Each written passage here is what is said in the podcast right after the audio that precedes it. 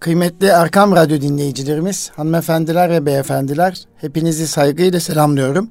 Bütün iyilikler ve güzellikler sizlerin ve bizlerin olsun inşallah.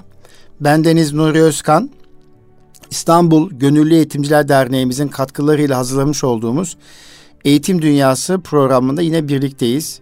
Geçtiğimiz hafta OECD raporuna göre Türk Milli Eğitim Sistemi'ndeki artıları ve eksileri değerlendirmeye başlamıştık ve bu rapor çerçevesinde neleri daha iyi yapabiliriz? Dünya ülkeleri sıralamasında özellikle OECD ülkeleri sıralamasında e, yetişkinlerin eğitim düzeyi nedir? Okullaşma oranı nedir? E, bu anlamda e, yüksek öğretime doğru geçtikçe gençlerimizin iş bulma şansı hangi durumdadır? Bu çerçevede OECD ülkeleri içerisinde bir kıyaslama yapılmıştı. Bir değerlendirme yapmıştık. Bugün buna yine devam ediyor olacağım. Özellikle OECD ülkeleri içerisinde yüksek öğretim e, durumumuz nedir? Bu konuda bir paylaşımda bulunacağım. O rapordaki grafikleri yorumlamak suretiyle bir değerlendirme yapmayı hedefliyorum. Ancak buna geçmeden önce e, kıymetli Erkam Radyo dinleyicilerimiz biliyorsunuz Türkiye'de ve dünyada Covid-19 salgın tedbirleri devam ediyor. Bu salgın çerçevesinde de hayat devam ediyor tabii ki. Eğitim öğretim faaliyeti devam ediyor. E, piyasada e, alışverişler devam ediyor. Ticaretler devam ediyor. Hayat devam etmek zorunda. Yaklaşık iki yılı bulan bir süredir bizler bir ortama alışmış bulunmaktayız. E, eğitim öğretim faaliyeti 6 Eylül tarihi itibariyle resmen başladığını biliyoruz ve artık e, Covid e, salgın tedbirleri çerçevesinde yayınlanan kılavuz çerçevesinde de e, bir takım tedbirler alınmak suretiyle de eğitim öğretim devam ederken önümüzdeki haftada yine 15-19 Kasım tarihleri arasında çalışma takviminde belirtildiği gibi 2021-2022 eğitim öğretim yılı için bir haftalık bir ara tatil söz konusu olacak. Biliyorsunuz bu ara tatiller yani Kasım ve Nisan ara tatilleri 2018 yılından itibaren 2018-2019 eğitim yılından itibaren uygulanan bir durum söz konusu olmuştu. Yeni e, gündemimize gelmiş. Yani son 3-4 senedir Türk Milli Eğitim Sistemi'nde bir ara tatil söz konusu. Şubat tatil diye e, alıştığımız tatilin dışında, kış tatili diye bildiğimiz tatilin dışında bir de Kasım ve Nisan aylarında bir haftalık ara tatil söz konusu. 15-19 Kasım tarihleri arasındaki e, süre içerisinde de öğrenciler dinlenirken öğretmenlerimiz de mesleki gelişim programlarına devam edeceklerdi. Okulda e, değerlendirme toplantılarına katılacaklar, katılım gösterecekler. E, ancak Sayın Bakanımız, Milli Eğitim Bakanımız yapmış olduğu açıklamada 15-19 Kasım tarihleri arasında öğretmenlerimize mesleki gelişim e, eğitimini uzaktan e, vermeyi planlıyoruz ve öğretmenlerimiz bu tarihler arasında izinli sayılarak okullara e, gelmeyecekler ifadesini kullandı. Bu çerçevede bir açıklama yaptı. Tabii e, bu açıklama çerçevesinde de e, öğretmenlerimizin mesleki gelişiminin ara tatilde nasıl ne şekilde olacak, hangi programlar olacak onu da zamanla gösteriyor olacak. Tabii ki İstanbul Gönüllü Eğitimciler Derneğimiz yani İGEDER'imizin de tabii ki bu ara tatilde 15-19 Kasım tarihleri arasında e, öğretmenlerimizin mesleki ve kişisel gelişimine katkı sunacak programları olduğunu yakinen biliyorsunuz. Sizler de takip ediyorsunuz. E, bu e, çerçevede e, İGEDER'imizin e, sayfasını takip etmenizi bekleriz. Çünkü gerçekten e, bizler e, evet tatilde dinlenmeyi hak ediyoruz eğitimciler olarak. E, çocuklarımıza, ailemize birlikte vakit geçirmeyi hak ediyoruz. E, bunu buna katılıyorum. Bununla birlikte özellikle Covid-19 salgın tedbirlerinden sonra yani bu salgın e, ortamından sonra daha doğrusu çocuklarımızda neler değişti? E, çok şeyler değiştiğiyle ilgili kamuoyuna yansıyan bilgiler var. E, bu değişim çerçevesinde tabii ki e, bir takım e, becerilerimizi bizlerin değiştirmesi gerekiyor. Biz öğretmenlerin de çocuklarımızdaki bu değişimi fark edip bu değişime göre hangi tedbirleri nasıl alabiliriz?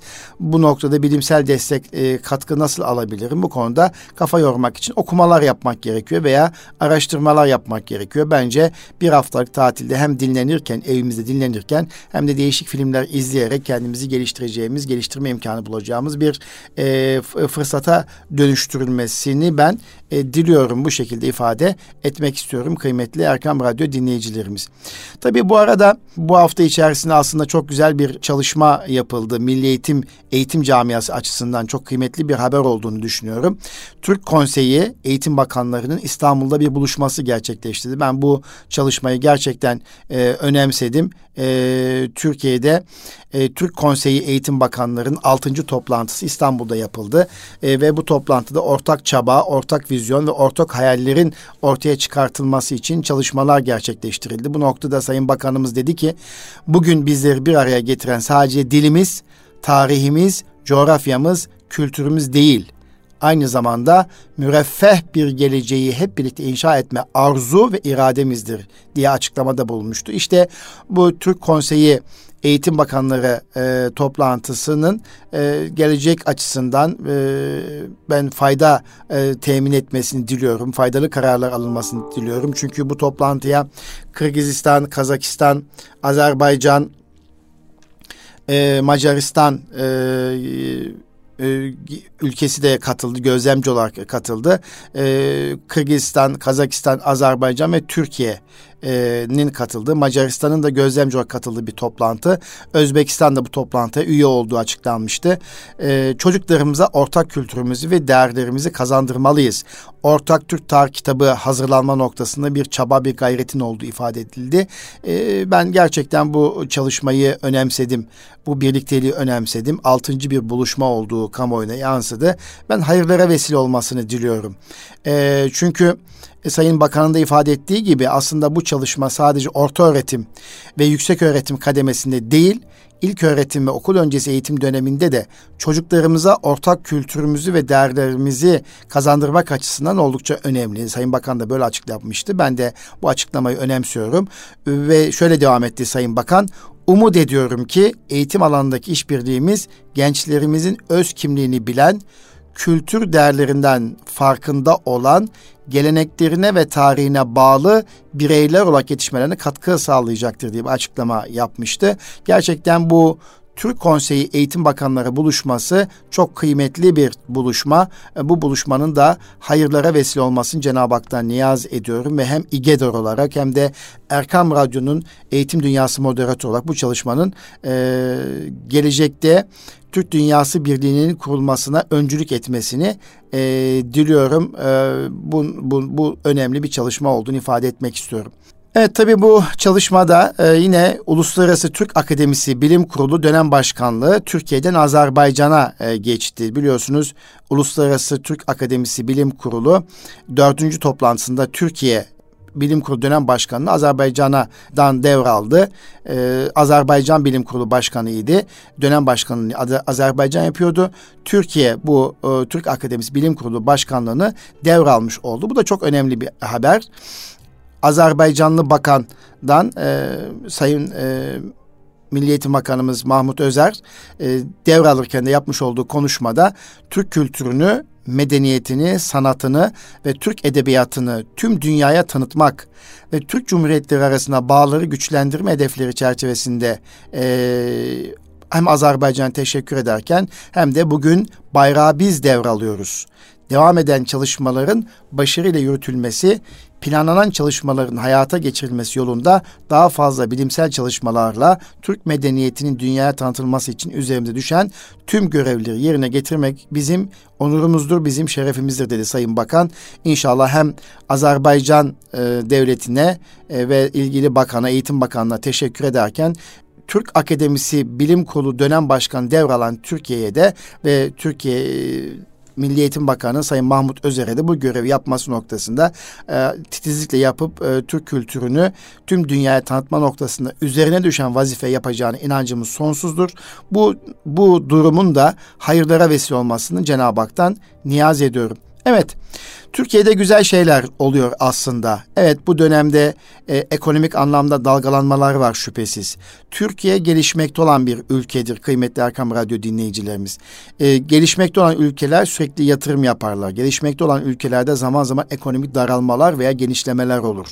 E, özellikle zor bir coğrafyada yaşıyoruz. Üzerimizde birçok e, her türlü ekonomik anlamda, kültürel ve terör bakımından etrafımız kuşatılmış durumda ve dünya bizi bir avuç suda yutmak istediğini biliyoruz. Ne türlü mücadeleler verildiğini tarihte bildiğimiz gibi halen de aslında mücadelenin farklı türlerini biliyoruz. Bununla birlikte aslında Türkiye sürekli büyüyor, sürekli gelişiyor.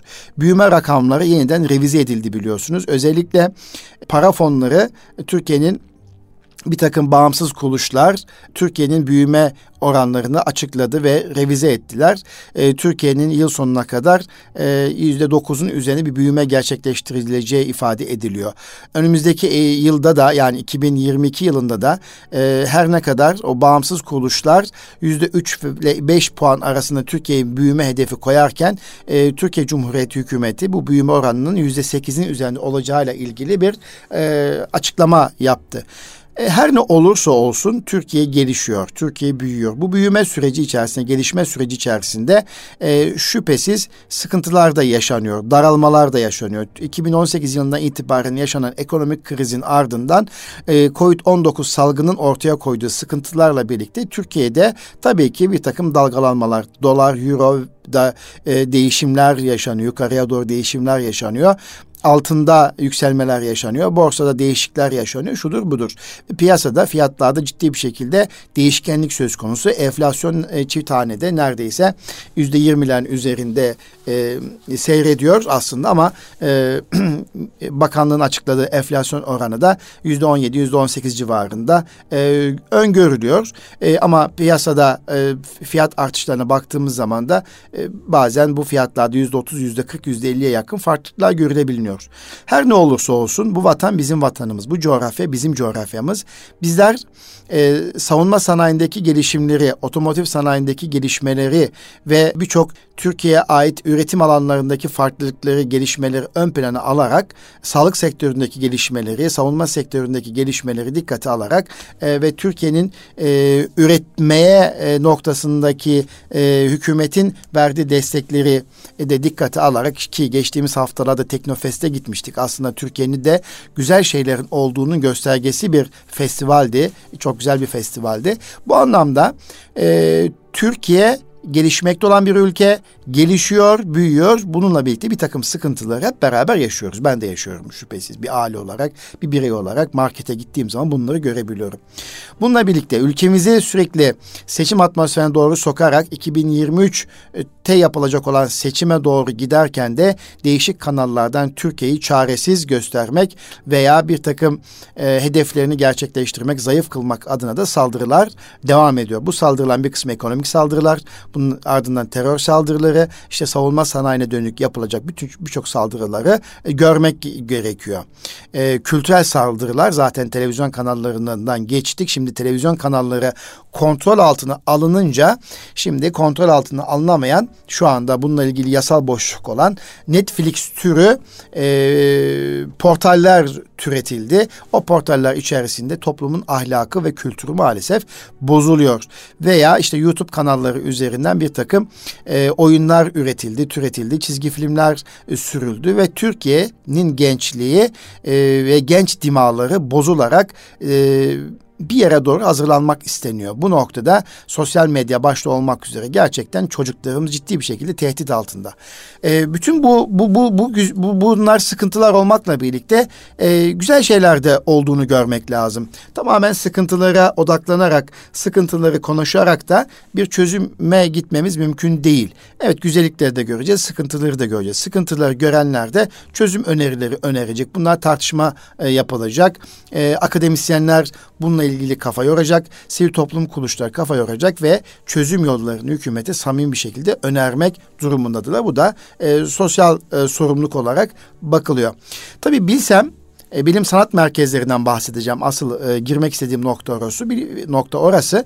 Bilim sanat merkezleri üstün zekalı çocukların okul dışı zamanlarında eğitim gördükleri e, eğitim kurumları olduğunu daha önceki toplantılarımızda veya sunumlarımızda defaatlerce paylaşmıştık.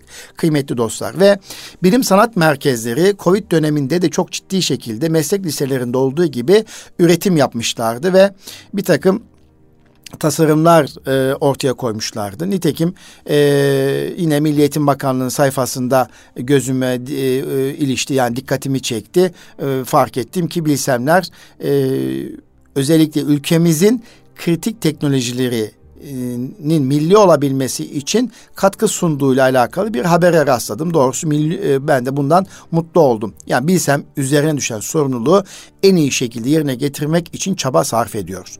Bilim sanat merkezleri bu noktada bilim sanat merkezlerinin kıymetli eğitimcilerini, öğretmenlerini ve orada okuyan proje üreten, katkı sunan kıymetli öğrencilerimizi tebrik ediyorum, takdir ediyorum.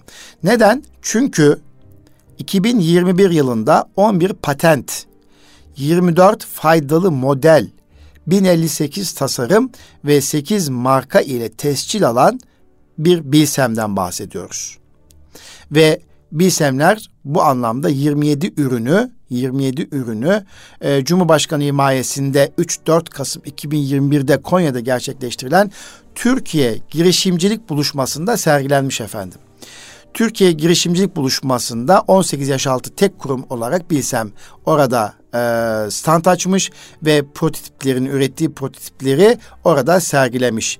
E, ve neler varmış? Covid-19 hastalarına müdahale hekimlerin enfekte olmalarını engelleyerek güvenli entübasyon sağlayan video laringoskop cihazı, giyilebilir darbe sensörü, sürücü emniyet gözlüğü, su altı analiz kiti gibi birbirinden farklı çalışmalar orada görücüye çıkmış. Gerçekten mutlu oldum bu 27 ürünü ile ilgili olarak BİSEM'in bu gayretli çalışmalarından dolayı e, mutlu olduğumu ifade etmek istiyorum. Bu mutluluğumu da buradan paylaşmak istiyorum. Çünkü güzellikleri de iyilikleri de paylaşacağız. Bizim medya olarak üzerimize düşen, radyo olarak, televizyon olarak, işte medya olarak üzerimize düşen sadece e, buralarda Türkiye'deki olumsuzlukları ve dünya ülkeleri içerisinde geri kaldığımız hususiyetler değil, e, gelişmekte olan bir ülke olduğumuzu bildiğimize göre neleri geliştirmeye başladığımızı, neleri üretip dünyada söz sahibi olmaya başladığımızı e, ifade etmek gerekiyor. Bu anlamda Bilim Sanat Merkezi'nin değerli eğitimcilerini ve öğretmenlerini bir kez daha tebrik ve takdir ettiğimi efendim buradan e, ifade etmek istiyorum. Evet, şimdi e, geçtiğimiz hafta OECD e, ülkeleri içerisinde e, Türkiye'nin e, durumunu yayınlanan rapor üzerinden değerlendirmeye başlamıştık kıymetli Erkam Radyo dinleyicilerimiz. E, bu çerçevede geçtiğimiz hafta Türkiye'nin e, okullaşma oranından bahsettik ve e, OECD ülkelerine göre en yüksek eğitime katılım e, oranı nedir? Türkiye'nin ondan bahsettik geçtiğimiz hafta. E, ve e, eğitim durumu yükseldikçe istihdam durumu nedir? Hangi düzeydedir? Bu konuda e, bilgi aktardık e, grafikleri okuduk ve Türkiye'nin e, yüksek öğretimde kadın ve erkekler için net getirisi nedir e, istihdamdaki maliyet getirisi nedir bunlar üzerinde paylaşımda bulunduk ve e, bu çerçevede bir analiz yapmaya başlamıştık. Şimdi asıl bugün yapacağımız analizde de yine e, yüksek öğretimde durum nedir? E, milli servetten eğitim kurumundan düşen pay nedir? Eğitim kurumlarında kamu ve özel harcamalan payları nelerdir? E, bu konuda yine grafiklere bakmak suretiyle bir değerlendirme yapıp daha sonra önerilerle birlikte bitirmeye çalışacağız e, programımızı inşallah. Evet. Kıymetli Erkam Radyo dinleyicilerimiz, hanımefendiler ve beyefendiler tabi üniversitelerde e, bizim önemli eğitim kurumlarımızdır. E, Türkiye'de e, yüksek öğretime ilk kez giren öğrencilerin neredeyse yarısı yani yüzde 48'i bu oran ön lisans programlarıyla başlıyor. Ee, yüksek öğretim programlarına ilk kez giren bireylerin oranı açısından Türkiye OECD ülkeleri arasında en yüksek değerlerden birine sahiptir. Evet Türkiye'de yüksek öğretim programına e, ile ilgili sınavlar yapılıyor. Bu sınavlar neticesinde ilk kez e, ön lisans programına giren e, yüzde 48 ön lisans programına yerleşiyor. E, bu bakımından, bu durum bakımından, ön lisansa yerleşme bakımından, yerleşme oranı bakımından OECD ülkeleri içerisinde en yüksek e, değere sahip. Türkiye ile birlikte Şili'de de görülen yüksek öğretime giriş oranlarının yüksek olmasının temel nedeni özellikle ön lisans programlarına başlama oranının fazla olmasıdır. Örneğin Türkiye'de yüksek öğretime ilk kez ön lisans kademesiyle başlayan öğrenci oranı yüzde 48 ki bu oran OECD ortalamasından oldukça yüksektir. OECD ortalaması yüzde 17. Öte yandan peki lisans düzeyinde durum nedir? Öte yandan lisans düzeyindeki programlarla yüksek öğretime başlayan öğrenci oranı Türkiye'de yüzde 50, OECD ortalaması yüzde 76. Dolayısıyla OECD ortalamasından çok düşüktür. Yani ilk kez dört yıllık bir yüksek öğretime, lisans düzeyindeki bir programa yerleşme oranı yüzde 50. OECD ortalaması nedir derseniz yüzde 76. Dolayısıyla OECD ortalamasından daha düşük. Peki Belçika, Finlandiya, Yunanistan, Hindistan ve Hollanda'da da yüksek öğretime ilk kez giren öğrencilerin yüzde 95'i eğitimine lisans programlarıyla başlıyor. Yani Türkiye e, bu anlamda Belçika'dan, Finlandiya'dan, Yunanistan'dan, Hindistan'dan ve Hollanda'dan geri olduğunu ifade edebiliriz. Bununla birlikte e, Avusturya, Kanada, Şili, Kolombiya, Japonya, Amerikan Birleşik Devletleri, Rusya, Suudi Arabistan, İspanya gibi ülkelerde yüksek öğretimi ilk kez başlayan öğrencilerin üçte birinden fazlası Türkiye'de neredeyse yarısı ön lisans programlarıyla başlamaktadır. Dolayısıyla Türkiye'de yarı olan yani ön lisans programıyla e, başlama oranı yüzde 48 iken biraz önce adlarını saymış olduğum ülkelerde de bu da yüzde 30 e, civarında. Bu da yine evet OECD ortalamasının üzerinde ama yüzde 30'lar civarında yüzde 35'e yakın bir durum seyrediyor.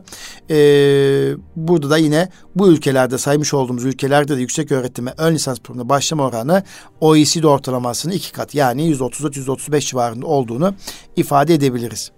O zaman yüksek lisans eğitimini kapsayan programlara geldiğimiz zaman lisansı söyledik, ön lisansı söyledik.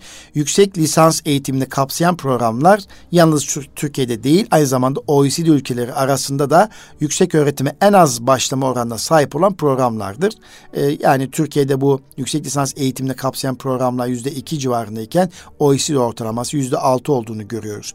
Yüksek öğretim sistem içinde yüksek lisans eğitimini kapsayan programların olduğu Arjantin, Avusturya, Almanya, Macaristan ve İsveç'te yüksek öğretime bu programlarla ilk kez başlayan öğrenci oranı en az yüzde on beş, OECD ortalaması yüksek ama Türkiye'de bu oran yüzde iki olduğunu görmekteyiz.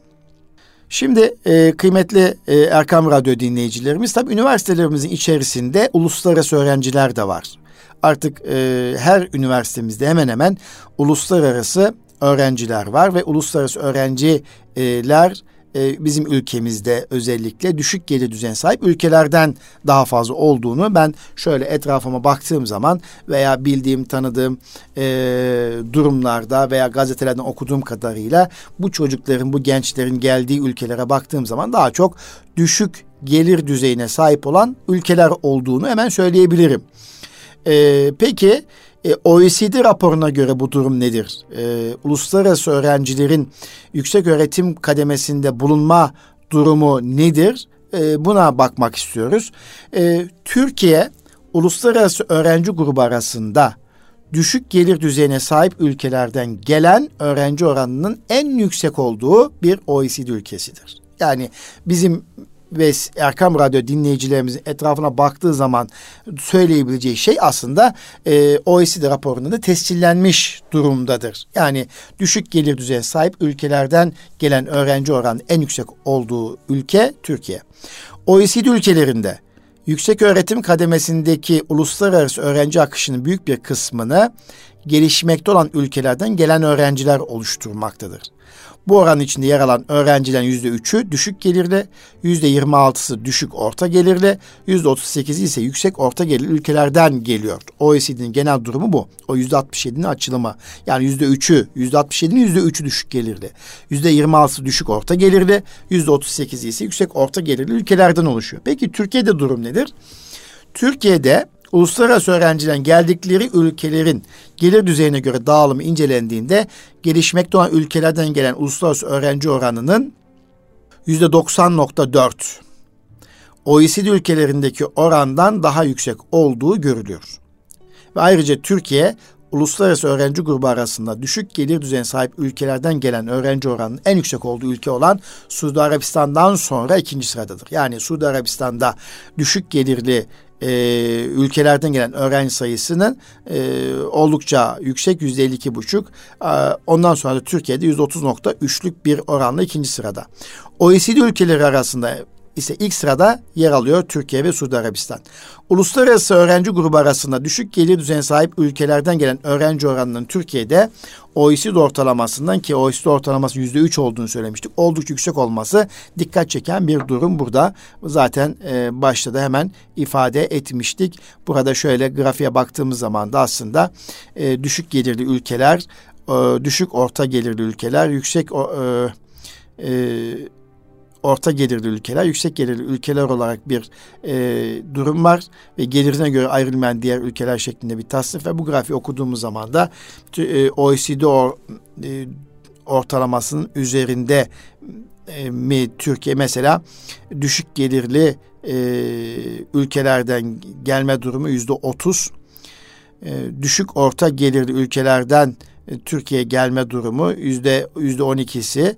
E, yüksek e, orta gelirli ülkelerden e, gelen öğrenci durumu ise yine e, yüzde 40 civarında olduğu görülüyor ama yüksek gelirli ülkelerden gelme durumu çok düşük ama mesela bir Yunanistan'a baktığımız zaman daha farklı olduğunu görebiliyoruz. Yunanistan bu anlamda e, özellikle yüksek gelirli ülkelerin tahsil gördüğü bir ülke konumunda gerçekten. Yine Belçika'ya bakıyorum şöyle. Hollanda, e, özellikle Danimarka, Danimarka'da yüksek gelirli düzeyindeki ülkelerin e, eğitim gördüğü bir e, ülke durumunda 2018 verilerine göre. OECD ülkelerinde yüksek öğretim kademesinde öğrenim gören uluslararası öğrenci oranı lisansüstü programlarda artış göstermektedir. OECD ülkelerinde yüksek öğretim programlarına kayıtlı tüm öğrencilerin ortalama yüzde altısı lisans öğrencilerin yüzde beşi, yüksek yüksek lisans öğrencilerin yüzde on dördü, doktor öğrencilerin yüzde yirmi iki nokta biri uluslararası öğrenci olduğunu görüyoruz.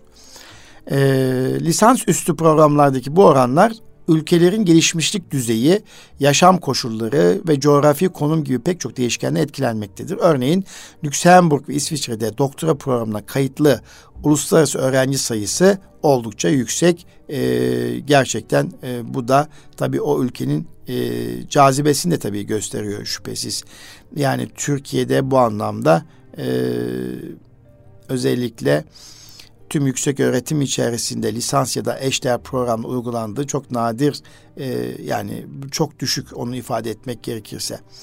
Peki Türkiye'de işte bu çerçevede Türkiye'nin yüksek öğretimine kaydolan tüm öğrenciler içindeki uluslararası yani yabancı öğrenci oranı 1.99 en düşük seyretli ülkelerden biri olarak gözüküyor. Şili, Meksika, Çin, Brezilya, Kolombiya, Hindistan ve Endonezya'dan sonra geliyor. Ben de hemen tabloya baktığım zaman görüyorum. Sondan 2, 4, 6, 7. sırada yani bulunuyor. Türkiye 8. sırada bulunuyor. E, Türkiye'ye gelen uluslararası öğrenci oranının en yüksek olduğu programlar ise yüksek lisans. Doktora düzeyindeki programlar ise e, yüzde 6.41. Yani yüksek lisansın oranı tüm e, uluslararası öğrencinin içerisindeki pay yüzde altı, doktora düzeyindeki programlar ise yüzde altı civarında, yüzde altmışa yakın bir durum. Evet, bu çerçevede bu maddeyi şöyle özetleyecek olursak değerlendirme öneriler kapsamında e, neler yapabilir, e, nasıl bir değerlendirme ortaya çıkar? Bu da önemli aslında geçen haftayla birlikte toparlayacak olursak özet olarak. E, yaş gruplarına göre yapılan incelemeler Türkiye'nin eğitimine erişim oranları açısından e, OECD ülkelerinden belirgin biçimde farklılaştığı iki kademede ciddi anlamda dikkat çekiyor. Bunlar okul öncesi eğitim. Özellikle erişim noktasında ciddi bir şekilde sorun yaşanan alan. Zorunlu eğitime başlangıç kademesi olarak görülen okul öncesi eğitim dönemi ve zorunlu eğitim bitiş kademesi olan lise eğitimi dönemi. Bu iki dönem Türkiye'de eğitime erişim bakımından OECD ülkelerine göre ciddi bir şekilde e, durumun farklılaştığı bir kadem olarak hemen karşımıza sorun alanı olarak çıkıyor. Yani bir okul öncesi dönem bir de lise eğitim dönemi. Tabii Türkiye'de e, lise eğitimiyle alakalı, lise eğitiminin zorunlu olmasıyla ilgili tartışmalar devam ediyor. Bütün bunları Türkiye'nin e, coğrafi koşulları ve ekonomi koşulları çerçevesinde bu tartışmaları değerlendirmek lazım. E, kendi şartlarımızı, kültürümüzü, değerlerimizi, beklentilerimizi, ekonomik gelişmişliklerimizi bakarak buradaki profili aslında kendimiz koymamız gerekiyor. Yani OECD raporlarındaki beklentilerden öteye kendi gerçeklerimizi dikkat alarak ortaya koymak gerekiyor. Türkiye'de lise eğitiminin zorunlu olup olmamasıyla alakalı devamsızlıklara bakarak liseyi bitirememe durumlarına bakarak da Türkiye'de bir tartışma konusu var. Lise eğitimi zorunlu olmalı mı? Ortaokuldan sonra çıraklık eğitim dönemi ve kalfalık eğitim dönemiyle birlikte çocuklar hızlı bir şekilde hayata atılmanın yollarına bakmak gerekir deniliyor ve e, zaten devamsızlık çok yüksek. E, liseye gitme oranı çok düşük. Bu anlamda neden biz hala liseyi zorunlu eğitim kapsamında alıyoruz diye e, tartışma konuları var. Bu konuda yayınlanan raporlar da söz konusu. Okul öncesi eğitim dönemi olan 3-5 yaş aralığındaki eğitime erişim verilerine göre Türkiye en düşük okullaşma oranına sahip olduğunu geçtiğimiz hafta ifade etmiştik. Yüzde 39 idi. Okul öncesi eğitim dönemiyle ilgili olarak da İstanbul Gönüllü Eğitimciler Derneğimiz İGEDER'imiz tarafından 17-18 e, Mart tarihinde 2016 tarihinde 17-18-2016 tarihinde Sayın Cumhurbaşkanımızın da katıldığı bir e, ne kadar erken o kadar iyi e, sloganıyla erken çocukluk kongresi yapmıştık uluslararası. Orada da bunlar bu gerçekle ifade edildi. Okul öncesi dönem çocuklarımızın bilişsel, sosyal, duygusal, akademik gelişimleri ve genel iyi oluşları üzerine kilit bir role sahiptir. Tüm çocukların kolay erişebileceği, nitelikli ve kapsayıcı bir okul öncesi eğitimi ekonomik refah ve büyümeye katkı sağlaması bakımından oldukça önemli ve anne babaların iş gücü piyasasına daha kolay geçebilmesi açısından da oldukça değerli olduğu ifade ediliyor. Nitekim okul öncesi alanda yapılacak bir birimlik yatırımın karşılığının 7-8 kat e, karşılığı görüldüğüyle alakalı o zaman veriler paylaşılmıştı 6 sene öncesinde ve okul öncesi eğitimi görmüş çocukların görmemiş çocuklara göre ilkokula başladıklarında yüzde 25 ve yukarısında bir performansla önde başladıkları ilgili de veriler e, o dönemden aklımda kalanları sizinle paylaşıyorum. O zaman e, Türkiye'de 3-5 yaş aralığındaki çocuklarımızın okul öncesi eğitime erişimini artırmak için anne babaları teşvik edecek programlar oluşturulmalı. Bu konuda ücretsiz, zorunlu ve kapsayıcı okul öncesi eğitim politikalar geliştirilmeli ve okul öncesi eğitim veren kurumlar yaygınlaştırılmalıdır. Tabii Türkiye'deki okul öncesi eğitim dönemiyle ilgili olarak buradaki %39'luk oran e, muhtemeldir ki sadece Milli Eğitim Bakanlığı bünyesindeki e, okul öncesi ne devam eden çocukların o yaş, yaş grubuna oranlamasıyla ortaya çıkmış olabilir. Ama Türkiye'de bunun dışında bir takım okul öncesi eğitim e, kurumları var. Aile ve sosyal politikalarına bağlı okul öncesi eğitim kurumları var. Yine Diyanet İşleri Başkanlığı'na bağlı e, okul öncesi eğitim e, kurumları veya kursları var. E, oralarda da biliyorsunuz 4-5 yaş e, eğitim programları yapılıyor. E, Türkiye'nin bu gerçeği dikkate alınarak bence bu oranın ben e, daha yüksek olduğu kanaatini taşıyorum kıymetli Erkam Radyo dinleyicilerimiz. Yani buradaki yüzde otuz dokuzun e, değil yüzde elliye yakın bir okullaşma oranı olabileceğini düşünüyorum. Çünkü Türkiye'de şu anda üç tane e, kamu kuruluşu bir Milli Eğitim Bakanlığı, iki Aile ve Sosyal Politikalar Bakanlığı, üç Diyanet İşleri Başkanlığı okul öncesi eğitim yaşındaki çocuklarla ilgili eğitim programları uyguluyorlar. Ee, bu noktada bakıldığı zaman bu oranın yüksek olacağını düşünüyorum ve Türkiye bu konuda çok fazla haksızlık edilmemesi gerektiğini düşünmekteyim. Ee, yine Türkiye 15-19 yaş yani lise yaş e, arasındaki çocukların eğitime erişim oranı yüzde 69. OECD ortalamasının oldukça geride kaldığını geçen hafta ifade etmiştik. Burada okullaşma oranı en düşük olan ülkelerden biriyiz. Mesela bu durum e, Şili'de, İsrail'de, Kore'de e, okullaşma oranı e, buralarda e, oldukça yüksek. Türkiye bundan çok çok gerisinde. Türkiye'de özellikle lise eğitiminin son yıllarında eğitime devam etme ve liseyi tamamlama oranını artıracak destek mekanizmalarının geliştirilmesi gerektiği söylenebilir. Ki biraz önce söylemiştim devamsızlık oldukça fazla ve eğitime katılma durumu e, düşük ki 4, bin, 4 milyon 5 milyon lise öğrencisinden bahsediliyor. Eğitime devam etmeyen bu yaş grubunda. Dolayısıyla bu konuda tedbirler alınmalı. Ama ben Türkiye gerçeği dahilinde zorunlu olmaktan çıkartılıp e, eskiden olduğu gibi ciddi bir şekilde çıraklık ve kalfalık eğitimine başlatılması gerektiğini düşünüyorum. Veya bu çocukların okula devam etmeyip nerede ne iş görüyorlar bununla ilgili de gittikleri yerlerde bir e, eğitim programı oluşturulup eğer bir babasının yanında çalışıyorsa veya bir e, sanayide çalışıyorsa para kazanıyorsa evine para götürüyorsa e, orayla entegre olarak bir e, eğitim programı oluşturulup bu çocukların da liseden mezuniyetini sağlamak gerektiği düşüncesi bende oluştu. Tabii ki e, çocuklarımıza küçük yaştan itibaren mesleki beceri kazandırmak gerekiyor ve onlara hayata atılmasını kolaylaştırmak gerekiyor. Bu okul terki yaşayan özellikle dezavantajlı kesimdeki çocuklarımıza yönelik destekleyici ve kapsayıcı bir politika geliştirilmesi ihtiyaç olduğu da buradan açık bir şekilde ifade ediliyor. Biraz önce söylediğimiz yüksek öğretim kademesine e, e, erişim verileri incelendiğinde özetliyorum ya e, şimdi ona geçtik.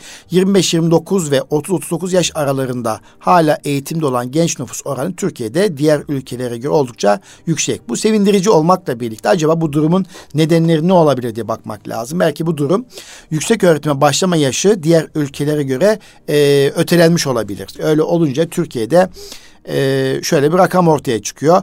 E, 25 29 ve 30-39 yaş aralığında üniversite eğitimine devam eden nüfus oranı OECD ortalamasının oldukça üzerinde. Bu durum üniversite başlama yaşıyla ilgili olabileceği gibi başka nedenlerde söz konusu olabilir. Ee, bu buradan yola çıkarak yüksek öğretim kademesinde öğrenim görmek üzere farklı bir ülkeyi tercih eden uluslararası öğrenci oranları son 20 yılda OECD ülkeler içerisinde ciddi bir şekilde artış gösteriyor. Yani ülkelerin e, e, de üniversiteler arasında ciddi bir şekilde üniversite öğrenci değişim programları uygulanıyor veya e, çocuklar, gençler bulundukları ülkenin üniversitelerinde okumak yerine başka ülkelerin üniversitelerinde okumayı tercih etme noktasında bir hareketlilik söz konusu ve 20 yılda da bu hareketlilikte ciddi bir artış olduğunu e, kendi ülkemize bakarak da söyleyebiliyoruz. Türkiye'de de yüksek öğretime kayıtlı uluslararası öğrenci sayısı 2019 verilerine göre tabii ki bu rakam söyleyeceğim rakam 154.500'e ulaşmış. 2019 yılı itibariyle. Türkiye'de uluslararası öğrencilerin büyük bir çoğunluğu nereden geliyor derseniz hemen cevabı açık. Sizler de beni dinliyorsanız hemen şüphesiz Suriye diyeceksinizdir. Yüksek öğretime kayıtlı tüm öğrenciler arasında uluslararası öğrenci oranı OECD ortalaması yüzde altı iken Türkiye'de yüzde bir nokta doksan yani yüzde iki diyebiliriz buna. Bu oranla Türkiye OECD ve partner ülkeler arasında yüksek öğretimin tüm programlarında kayıtlı uluslararası öğrenci oranı en az olduğu ülkelerden biridir. E, ve gelişmekte olan ülkelerden gelen öğrenci oranı oldukça yüksek ve düşük gelir düzeyine sahip ülkelerden gelen öğrenci oranı ise yüzde otuz olduğunu biraz önce ifade etmiştik. Şimdi bu değerlendirmenin ardından e, kıymetli Erkam Radyo dinleyicilerimiz bir de e, OECD raporuna bakarak, grafiklere bakarak acaba eğitime ayrılan finansal kaynaklar neyi gösteriyor? Öğrenci başına yapılan eğitim kurumları harcaması hangi düzeydedir? Özellikle ilkokuldan e, itibaren başlayarak ortaokul, lise ve yüksek öğretim düzeyinde e, nasıl bir harcama yapılıyor? Eğitim kademesine göre öğrenci başına yapılan toplam eğitim kurumları harcaması nedir? Hangi düzeydedir? Öğrenci başına. Mesela hemen ilkokul için söyleyeyim ben. Türkiye'de ilkokul düzeyindeki öğrenci başına yapılan eğitim harcaması 3945 ABD doları. E, dünyada ise yani OECD'nin ortalaması 9550 ABD doları. Yani Türkiye'de e, ilkokulda öğrenci başına yapılan toplam eğitim kurumu harcaması, kamu harcaması ortalaması 3945 dolar iken dünya e, özellikle OECD ortalaması 9550 dolar.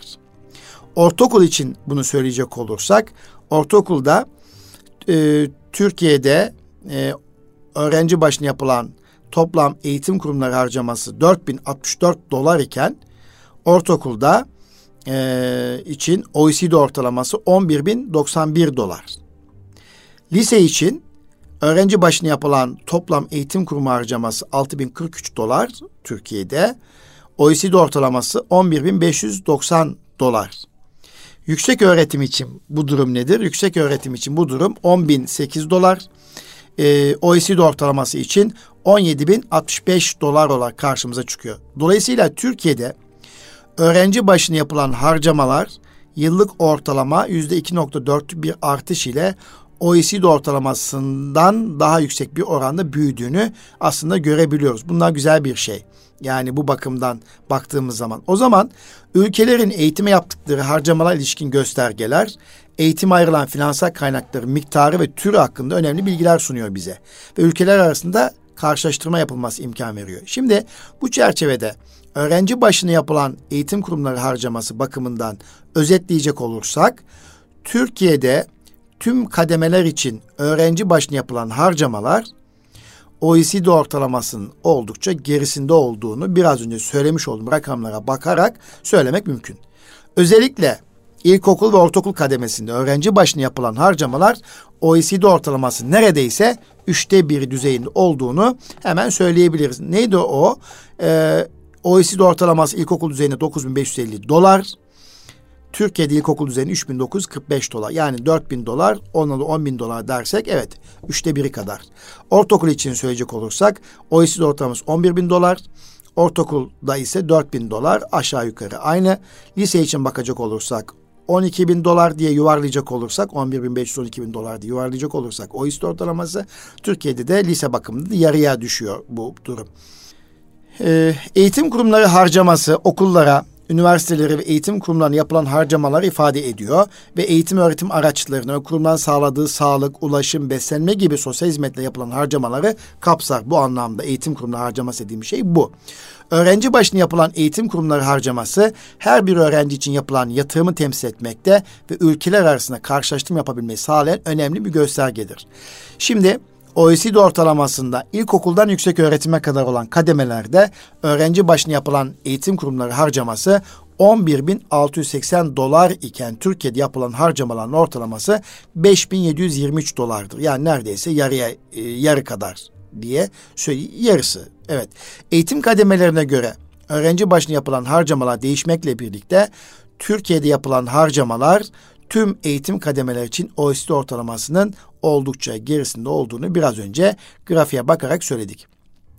Peki öğrenci başına yapılan eğitim kurumları harcamasının zaman içinde nasıl değiştiği ile alakalı bir değerlendirme yapacak olursak özellikle e, son 10 yıl içerisinde Türkiye'de ne değişti? 2012-2018 yılları arasında ilkokuldan yüksek öğretime kadar olan kademeler için yapılan harcamalar OECD ortalamasında yıllık yüzde 1.6 artış gösterirken Türkiye'de yıllık ortalama yüzde 6'lık bir artışta öğrenci başına yapılan harcamaların en fazla arttığı ülke olmuştur. Bak bu çok önemli bir bilgi. Hani biraz önce söyledik ya Türkiye'nin şartları içerisinde Türkiye gelişmekte olan bir ülkedir. Gerçekten e, ne kadar büyüyoruz. Eğitimde bile eğitim yatırımları bakımından Türkiye OECD ülkelerine göre kıyasladığımızda 2012-2018 yılları arası için bu istatistik tabii 2019, 2020, 2021'de bu durum daha da farklı olmuş olabilir. Yüzde altı bir büyüme yapılan harcamada bir büyüme olmuş. Buna karşılık Türkiye'de öğrenci sayısı artmasına rağmen öğrenci başına yapılan harcamalar yıllık ortalama yüzde 2.4 bir artış ile OECD ortalamasından daha yüksek bir oranda büyümüş. Orada da bir büyüme söz konusu. Yine Türkiye 2012-2018 yılları arasında ilkokuldan yüksek öğretime kadar olan kademeler için yapılan toplam harcamaların OECD genelinde en fazla arttığı ülke olmuştur toplam harcama bakımından. Bununla birlikte öğrenci sayısı da arttığı için öğrenci başına düşen harcama miktarında artış daha düşük olmuştur. Yani evet yatırım artıyor. Her kademede yatırımlar artıyor. Yatırım bakımından çok fazla büyüyoruz ancak e, nüfus, okuyan nüfus, o yaş grubu nüfusun sayısı da artıyor için, arttığı için yine öğrenci başına düşen harcama miktarı da isterseniz o kadar yansımıyor. Yüksek öğretim kademesinde ise öğrenci sayısındaki artış OECD ortalamasına kıyasla Türkiye'de oldukça yüksek. Bak bu çok önemli bir şey. Yani yatırım yapıyoruz, yapmıyoruz değil. Yatırımda büyüyoruz ama bir o kadar da Türkiye'nin kendi koşulları, şartları içerisinde e, öğrenci başına düşen pay azalıyor ve e, ve öğrenci başına yapılan harcamalar yüzde üç oranında düşüş gösteriyor. Bakın bu kadar yatırım yapıyorsun ama öğrenci başına vurduğun zaman ister istemez e, bu yaptığın yatırımın karşılığını göremiyorsun. Tabloya ve grafiklere baktığımız zaman da bunu görebiliyoruz kıymetli Erkam Radyo dinleyicilerimiz. Evet. Peki bir de öğrenci başına yapılan harcamaların kişi başına düşen gayri safi milli hasılaya göre e, oranı nedir diye bakacak olursak bu da oldukça bir e, veri verecek. Yani öğrenci sayısı ve farklı nüfusa sahip ülkeler arasında karşılaştırma yapabilmek için de öğrenci başına eğitim kurumlarına yapılan harcamaların kişi başına düşen gayri safi hasılaya da bakmamız gerekiyor. Gayri safi e, hasıla oranına bakılması önemli. Bu çerçevede ilkokuldan yüksek öğretime kadar olan kademeler için öğrenci başına yapılan harcamaların kişi başına düşen gayri safi hasılaya göre oranı OECD ortalamasında yüzde 26 iken Türkiye'de yüzde 20'dir. Türkiye'de özellikle ilkokul ve ortaokul kademeler için yapılan harcamaların oranı OECD ortalamasına kıyasla daha düşüktür. Yani gayri safi hasılaya göre de e, OECD ortalamasının altındayız. Yüksek öğretim ise Türkiye'de en yüksek harcama oranı olan kademedir. Ancak öğrenci başına yapılan harcamanın kişi başına düşen gayri safi hasılaya göre oran yüzde 35, o hisse ortalamasının altında ki o da çok anlamlı bir fark olduğunu görmüyorum. Böyle baktığım zaman da aslında tabloya baktığım zaman da ilkokuldan yüksek öğretime kadar evet toplamda totalde bir altı puanlık fark olmakla birlikte yüksek öğretimde çok anlamlı bir fark yok. Lisede de çok fazla fark yok ama ilkokul ortaokul boyutunda gayri safi e, hasılaya oranladığımız zaman e, ciddi bir fark olduğunu görebiliyoruz. Bu anlamda ilkokul ve ortaokulda öğrenci başına düşen harcama yatırım miktarının az olduğunu söyleyebiliriz. Ülkelerin eğitim kurumlarının yaptığı toplam harcamalar kaynak türüne göre kamu, özel ve uluslararası olmak üzere üç boyutta ele alınıyor. Ve eğitim kurumlarına yapılan yatırımlar, kamu harcamaları, kimler yapıyor? Hükümetler, bölgesel yönetimler tarafından yapılıyor. Özel harcamalar, hane halkı, özel şirket, vakıf ve STK'lar tarafından yapılıyor.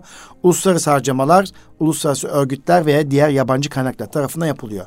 Bu anlamda hem OECD genelinde hem Türkiye'de eğitim kurumlarına yapılan harcamaların temel kaynağını kamunun oluşturduğunu söylemek mümkün. Yani e, bu anlamda harcamaların büyük bir çoğunluğunu e, kamu yapıyor. E, yüksek öğretim öncesi kademeler için özel harcamaların gayri safi milli hasıla oranı OECD ortalamasında binde sekiz iken Türkiye'de yüzde bir nokta dört. Bu kademeler için yapılan kamu harcamaların e, gayri safi hasılaya göre oran ise Türkiye'de daha düşük. Buna karşılık yüksek öğretim kademesi için Türkiye'de kamu harcamalarının gayri safi milli hasıla oranı yüzde bir nokta iki.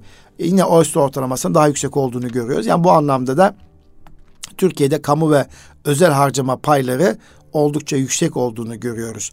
Yani OECD ortalamasına kıyasla özetle şunu söylemek istiyorum.